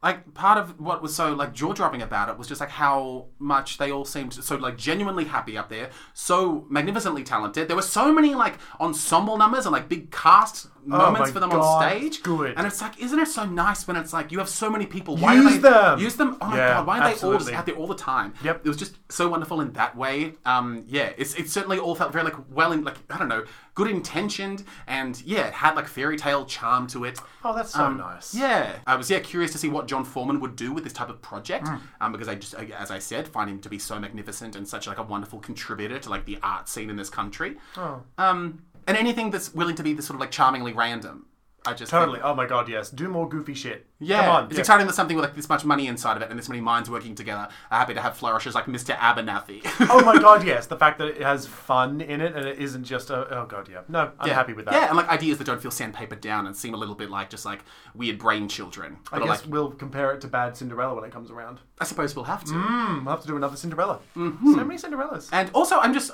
I would love to see if they like revamp it and make some tw- like tweaks and changes, and like to see Right. after having like this large scale run. If it becomes something else, and like if Yeah. it goes the bad Cinderella route of like, will it be quite different quite soon? Where's the Mr. Abernathy spin-off? That's what half the audience is clamoring for. and only half. oh, the, the light is fading from the room, Jake. It yes, the must, sun's gone down. James. must be nearing midnight. Ooh. At which point the only thing that happened at midnight was like I believe Lucy Jurek's Oh yeah, I'm sorry. We do need to discuss what Midnight had to do with the show. midnight. So it's like at midnight, of course, the prince had to announce his affiancement to the princess of Verona. Genovia? Veronia. Veronia, I same kept thinking thing. they were going to say Verona. It's like no, Jack. Incorrect. they live in Fair thing. Glenrovia, and the princess, the really lovely princess from Veronia, she seemed so nice. Oh my god, marry her. Yeah, that's- no, but they had this very like, as you sort of like immediately read, which I thought was impressive in the way that it's like a subtle thing to pick up on. I think it's like she and the prince very much had this very like friendly, lovely, Oh, that's but somehow nice. also felt very like cousinly in the way that they like get along. They really like each other, Mm. but neither of them have any, like any interest in getting married. to each other. Oh, how lovely! What a lovely relationship to see on stage. And so much nicer Yeah. than them going the route of like that fucking princess from goddamn. She's like a spoiled bitch, and everyone hates her. or her being like, "I'm going to bring down Cinderella so I can have the man." You know, that's Yes. nice. Or her being like some conventionally like unattractive person that's like, oh look at that God, frumpy yeah. loser. I'm not shackled talking. with the ball and chain. yes, I'm not marrying that. That's refreshing. oh, Isn't that's it really nice? refreshing. Okay. Yes. Yeah. And then midnight comes around. Minna comes around, um, and they all die. Drop dead. It's about a massacre.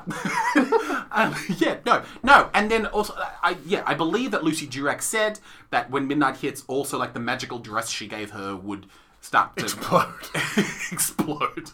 Be careful, Cinderella. That's very flammable fabric. And come midnight time, Daffodil, darling. the moonlight shall see it burst into flame. Dance cautiously. No, that's not what happened. No, I think like a couple of strands of the fabric came loose, and she like left her shoes behind. oh! oh, and then she did. You know how people make the joke when they talk about Cinderella and make jokes, which I assume a lot of your conversations revolve around, I mean, I right? literally tried to make a joke about Cinderella earlier. Go on. I'm often walking into cafes to see my chums, and I'm like, guys, have you read Cinderella? It's pretty good. this plot point is pretty insane. So you know how he like gets the shoe, takes the shoe, makes it like w- Yes. wants everyone to try it Sniffs on. the shoe. Yeah. uh-huh, and then tries to get all the women in the village to try on the Yes. shoe. After all of the women in the village also had to go to a ball that he was throwing, Yes, She was really pushy. asking a lot of these women. but goes around, and you know the joke that everyone makes. It's like, oh well, d- surely she's not like unless she has really odd feet. Surely other people will fit into this Yeah. shoe. And that's the case in this take. Ruh-roh. A bunch, there's like a hundred or something women that fit into this goddamn shoe. oh, thank God. I mean, thank God. Oh my God, it's just more realistic, isn't it? Which is what I. That's the reason I turned to fairy tales. Yeah, I want realistic shoes and talking teddy bears. Uh, we have a, we have an email. oh, we're done. We're wrapping up. We're done. We have an email. Um, Yeah, invite us to stuff. We'd love to come and see it. yeah, I'd love to come and see it. There's stuff coming up. We want, want to see it. Let us know about it. Yeah. Um, yeah. Um, as usual, we, we may already disagree with everything we just said. Yep. Yep. Yes. Except for that Mr. Abernathy stuff. Gotta stick to our guns on that one. We're Yes. gonna take a stance. Uh, and friends don't let friends become theatre critics. No. Um, so join us next time on Praise Dionysus. No, 100. Yes.